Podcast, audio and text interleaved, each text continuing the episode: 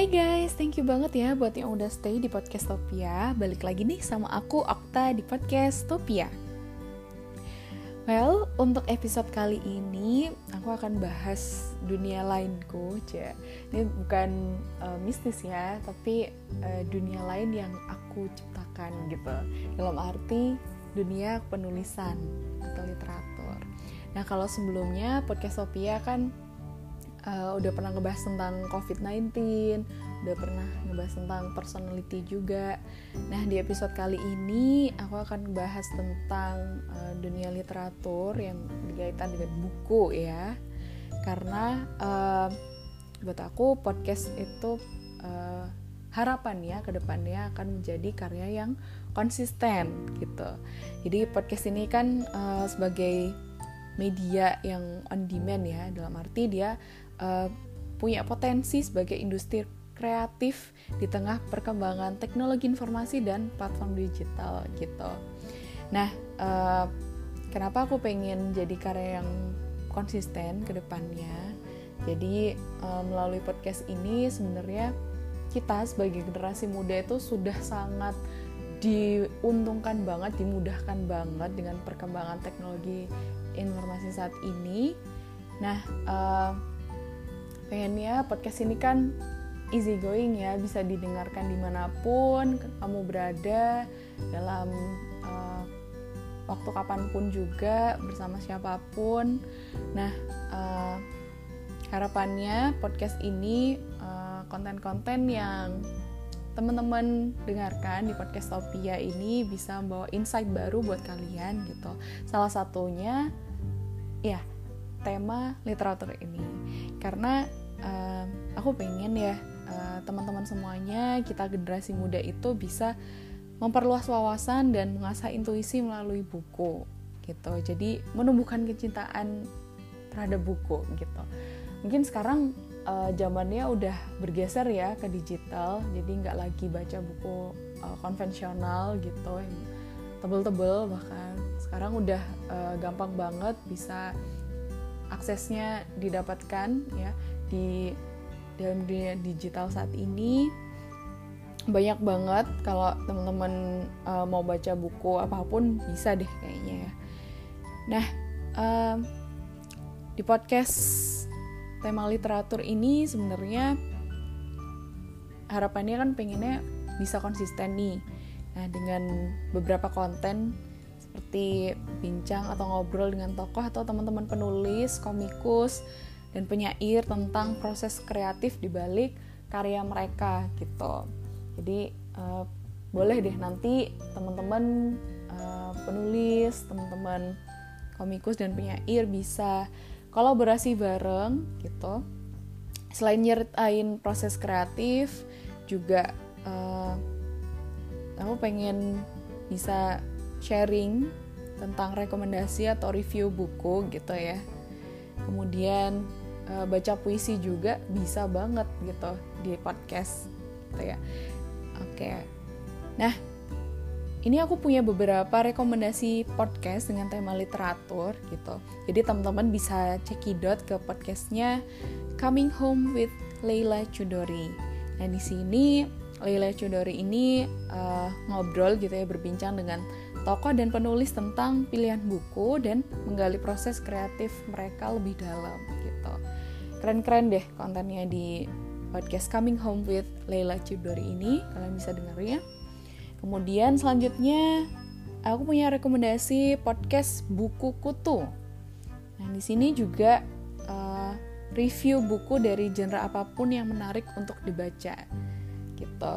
Jadi kalau kalian cekidot ke podcast buku kutu nah ini kalian akan dapat review buku-buku yang uh, oke okay banget isinya gitu kalian harus dengerin juga next ada podcastnya kepo buku yang di sini podcasternya ada tiga orang sahabat yang tinggal di tiga negara berbeda yaitu Indonesia, Singapura, dan Thailand. Nah, di mana mereka itu punya bacaan masing-masing yang anti mainstream gitu. Jadi mungkin kalian belum pernah tahu mungkin buku yang mereka baca tapi isinya wah kece banget jadi kalian mesti kepoin Kepo Buku, podcastnya Kepo Buku. Nah, last but not least, ini ada podcastnya Sajak Virtual. Dulu namanya Secangkir Puisi Sebait Kopi, sekarang udah berubah jadi namanya Sajak Virtual. Nah, di sini uh, seperti aku bilang tadi sebagai ajang untuk uh, podcasternya itu membaca puisinya sendiri, jadi hasil karyanya sendiri gitu. Selain itu juga uh, podcasternya terbuka kok sama orang lain yang uh, pengen ngirimin puisinya gitu dan bisa dibacakan dan akhirnya nanti muncul ya di podcast sajak virtual ini gitu jadi uh, kalian bisa cekidot di podcastnya sajak virtual nah nanti uh, kalian bisa kirimin puisi kalian ke IG-nya @sajak underscore virtual gitu ya Nah, itu tadi rekomendasi podcast-podcast tema literatur yang keren menurut aku yang bisa jadi referensi buat kalian pecinta buku. Gitu ya. Nah, uh, untuk podcast kali ini nih, aku akan ngobrolin uh, tentang anak-anak yang aku lahirkan, cie. Ini karya ya maksudnya. Jadi karya pertamaku bentuknya novel. Ini publishnya sekitar bulan Maret 2013. Itu waktu aku awal-awal um, mau masuk kuliah nih. Jadi uh, masa SMA akhir gitu ya mau masuk kuliah. Nah judulnya If Tomorrow Never Comes. Nah uh, kemarin aku udah sempet bikin instastory gitu dan alhamdulillah responnya positif. Teman-teman banyak yang kepo soal novel If Tomorrow Never Comes ini gitu. Karena memang sekarang udah nggak naik cetak lagi tapi uh, insya Allah kalau di, dunia digital masih bisa dilihat ya dibaca gitu. Nah jadi aku mau cerita dikit nih tentang If Tomorrow Never Comes. Jadi um, awal nulis If Tomorrow Never Comes ini nggak Jawanya ujuk-ujuk nulis gitu enggak tapi kebiasaan menulis ini udah aku mulai sejak ya SMP SMA gitu dulu nulis diary gitu ya. Nah kemudian um, kepikiran aja nih wah gimana kalau ada tokohnya ya wataknya kayak gimana alurnya kayak gimana gitu. Akhirnya mulai deh tuh nulis di notes di kertas gitu ya sama bolpen gitu.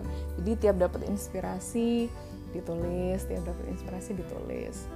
Nah uh, udah nyampe beberapa chapter terus dari ayahku um, nyarani nih eh gimana kalau kamu rampungin aja jadi satu buku gitu jadi novel terus kirimin deh ke penerbit gitu siapa tahu bisa dipublish. Gitu. Nah terus uh, ya udah kan akhirnya uh, merasa challenge dong ya udah deh aku lanjutin aja jadi buku gitu.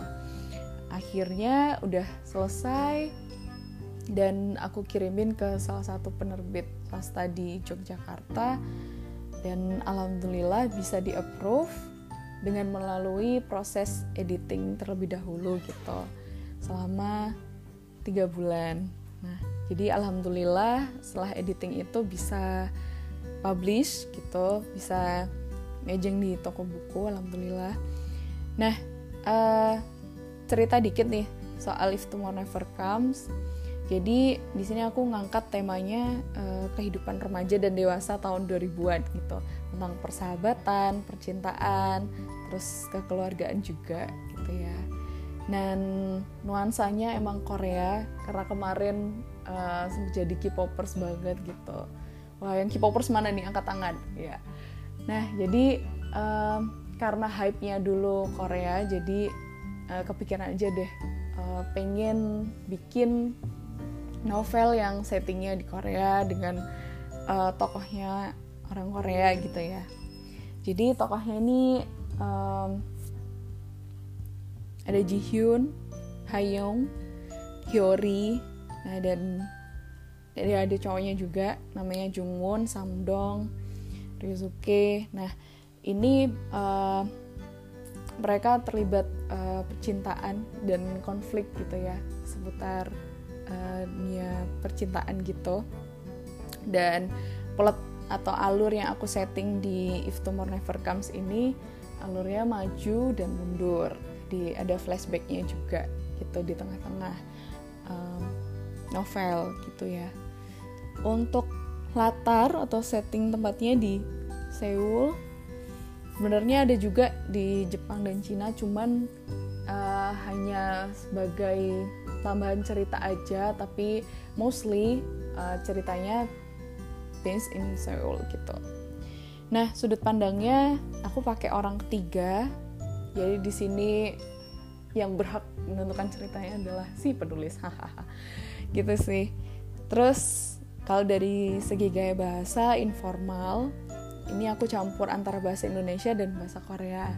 Jadi di If Tomorrow Never Comes ini di halaman chapter halaman-halaman akhir itu aku cantumin kamus Korea Indonesia gitu. Jadi teman-teman yang mau belajar uh, bahasa Korea bisa banget buat baca If Tomorrow Never Comes.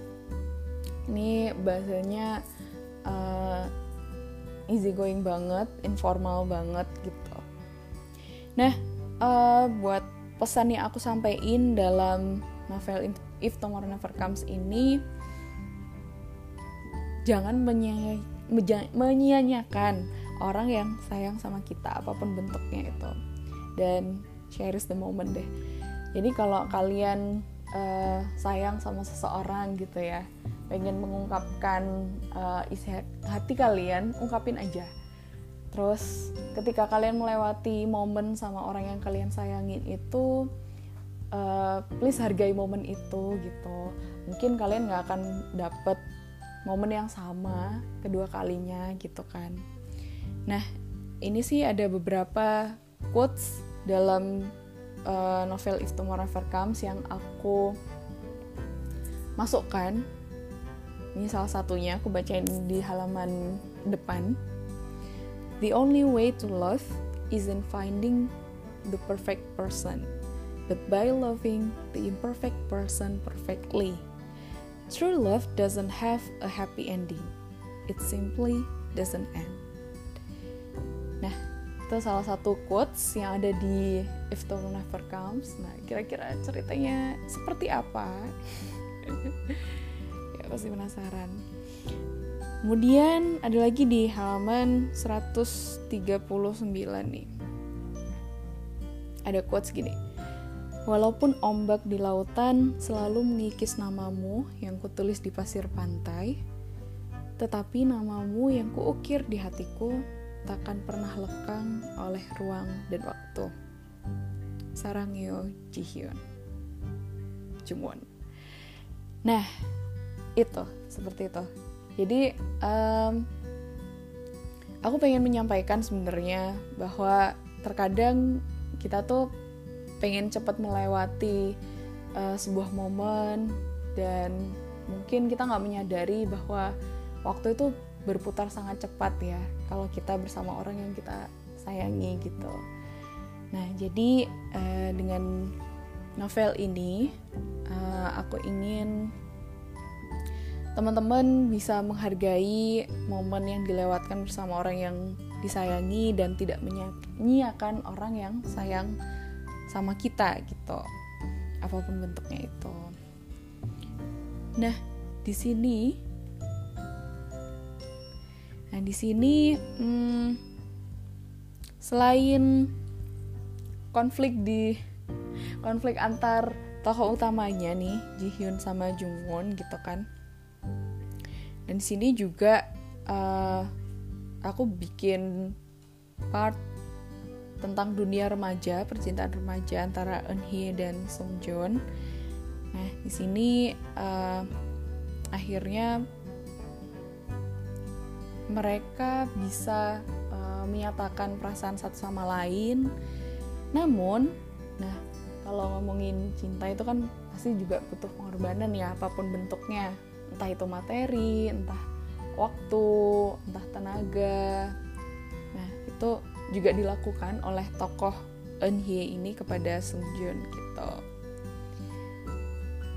Dan ya. Untuk novel If Tomorrow Never Comes Alhamdulillah uh, diapresiasi sama Goodreads juga uh, ratingnya. Teman-teman buat yang udah baca thank you banget. Buat yang udah review juga thank you banget. Dan ini sebenarnya stepping stone ya karena awalnya uh, nggak ada cita-cita nggak ada bener-bener uh, nggak kepikiran untuk bisa nulis sebuah karya dalam bentuk novel. Tapi alhamdulillah uh, bisa selesai gitu waktu itu tahun 2013 itu. Dan bisa dinikmatin sama uh, teman-teman pembaca. Thank you banget. Dan selanjutnya untuk tahun 2000 14 alhamdulillah lahir lagi nih anak kedua cek. Yang judulnya senyum pertama di pagi air yang ini sekitar bulan Agustus 2014 lah. Itu itu, itu semester 2 ya kuliah semester 2 nah uh, beda sama karya yang pertama If Tomorrow Never Comes senyum pertama di pagi airin ini uh, temanya sebenarnya masih percintaan, kekeluargaan, tapi aku tambahin tema thriller kriminalitas gitu. Wow, jadi agak ini ya. temanya ada action-actionnya gitu. Nah, jadi di senyum pertama di pagi Airin ini uh, tokoh protagonisnya banyak ada Airin sebagai tokoh utama gitu ya. Hime adiknya si Airin, kemudian uh, tokoh cowoknya ada Andre ada Reza Venus gitu. Nah tapi yang Reza ini dia juga berperan sebagai antagonis. Sebenarnya dia nggak ingin menjadi tokoh antagonis tapi terpaksa gitu. Nah jadi aku ceritain dikit tentang tokoh Airin ini. Jadi dia itu uh, cewek sekitar umur ya pertengahan 20-an kemudian dia tuh punya kebiasaan yang jarang ngomong. Jadi dia sampai uh, di di rumahnya itu dia punya pembantu dua orang pembantu itu sampai nulis di papan tulis gitu loh berapa kali dia ngomong dalam sehari. Nah, mungkin teman-teman punya ya yang uh, kepribadiannya lebih introvert gitu terus jarang ngomong gitu jarang mengungkapkan isi hatinya sama orang lain gitu. Nah itu sampai sehari itu bisa dihitung berapa kali aja ngomong gitu. Kemudian Airin ini punya kebiasaan buruk juga. Dia uh, keluar malam-malam nggak tahu ngapain cuman jalan-jalan doang gitu. Nah selain itu juga nah dia pribadi yang suka menulis. Suka melukis sorry. Melukis painting guys. Nah jadi hmm, di novel Senyum Pertama di Pagi Airin ini plotnya aku bikin maju dan mundur. Jadi ada flashbacknya juga. Kemudian settingnya di Jakarta, base-nya. Sudut pandangnya aku pakai orang ketiga dan gaya bahasanya informal, yang arti bahasa Indonesia. Dan juga aku selipin ya bahasa yang mudah dipahami sama anak muda gitu ya. Jadi bahasa informal pakai lo gue gitu. Nah di senyum pertama di pagi airin ini aku pengen uh, menyampaikan pesan sama teman-teman bahwa uh, mungkin tanpa kita sadari uh, tindak kejahatan itu terjadi di sekeliling kita bahkan uh, sama orang terdekat kita gitu orang terdekat kita bisa jadi korban, bisa jadi pelaku juga. Nah, lewat tokoh uh, Reza ini dalam novel Senyum Pertama di Pagi Airin, uh, dia sebenarnya nggak pengen jadi bagian komplotan mafia, tapi karena dia harus melunasi uh, hutang-hutang ayahnya dan ibunya yang lagi sakit kanker, akhirnya dia bergabung padahal sebenarnya hati nuraninya tuh udah menolak gitu ya. Dan um, ya itu tadi ketika uh, tindak kriminalitas itu dilakukan oleh orang terdekat kita kadang yang udah kita percaya banget gitu ya ternyata uh, menghancurkan kepercayaan kita itu ah rasanya berkali-kali lipat gitu ya sakit hati gitu. Nah jadi hmm, pesan aku di sini kita bisa aja percaya sama orang lain gitu. Kita bisa menumbuhkan kepercayaan sama orang lain tapi please kita juga jangan masa bodoh dengan uh, latar belakangnya dengan kepribadiannya yang sesungguhnya gitu. Jadi kita bisa bener-bener uh, apa ya memegang apa yang dia omongkan apa yang dia ya kita bisa percaya penuh dengan orang itu gitu. Dan ini sebenarnya happy ending sih di senyum pertama di pagi Airin ini. Cuman uh, untuk orang-orang yang yang melakukan kejahatan pasti akan dapat uh, hukumannya gitu ya. Nah, jadi aku selipin thriller tentang kriminalitas di sini, komplotan mafia gitu. Nah, guys, uh, untuk podcast kali ini sebenarnya uh, ini sebagai tadi ya aku bilang stepping stone bahwa dua karya yang aku tulis ini uh, bukan menjadi istilahnya uh, sampai di sini aja karyanya enggak. Sebenarnya pengen lanjut lagi lanjut lagi untuk nulis dan mengasah kemampuan di bidang literatur gitu ya dan aku harap uh, teman-teman yang uh, punya ide apa pun itu bentuknya baik dalam media tulis maupun uh, ya media apa pun. Misalnya untuk bikin video atau lewat podcast seperti ini. Nah itu tuangin aja ide kalian ya apa pun itu. Dan kita nggak akan tahu seberapa dan uh, bagaimana kemampuan kita kalau kita nggak mengasahnya gitu. Jadi um, terus berkarya guys. Karena di era sekarang yang udah sangat mudah banget medianya platformnya juga udah banyak banget. Sayang banget kalau uh, kita nggak produktif gitu ya. Oke okay, uh, thank you banget buat yang udah dengerin podcast kali ini. Dan stay tune terus di podcast Topia. Bye guys.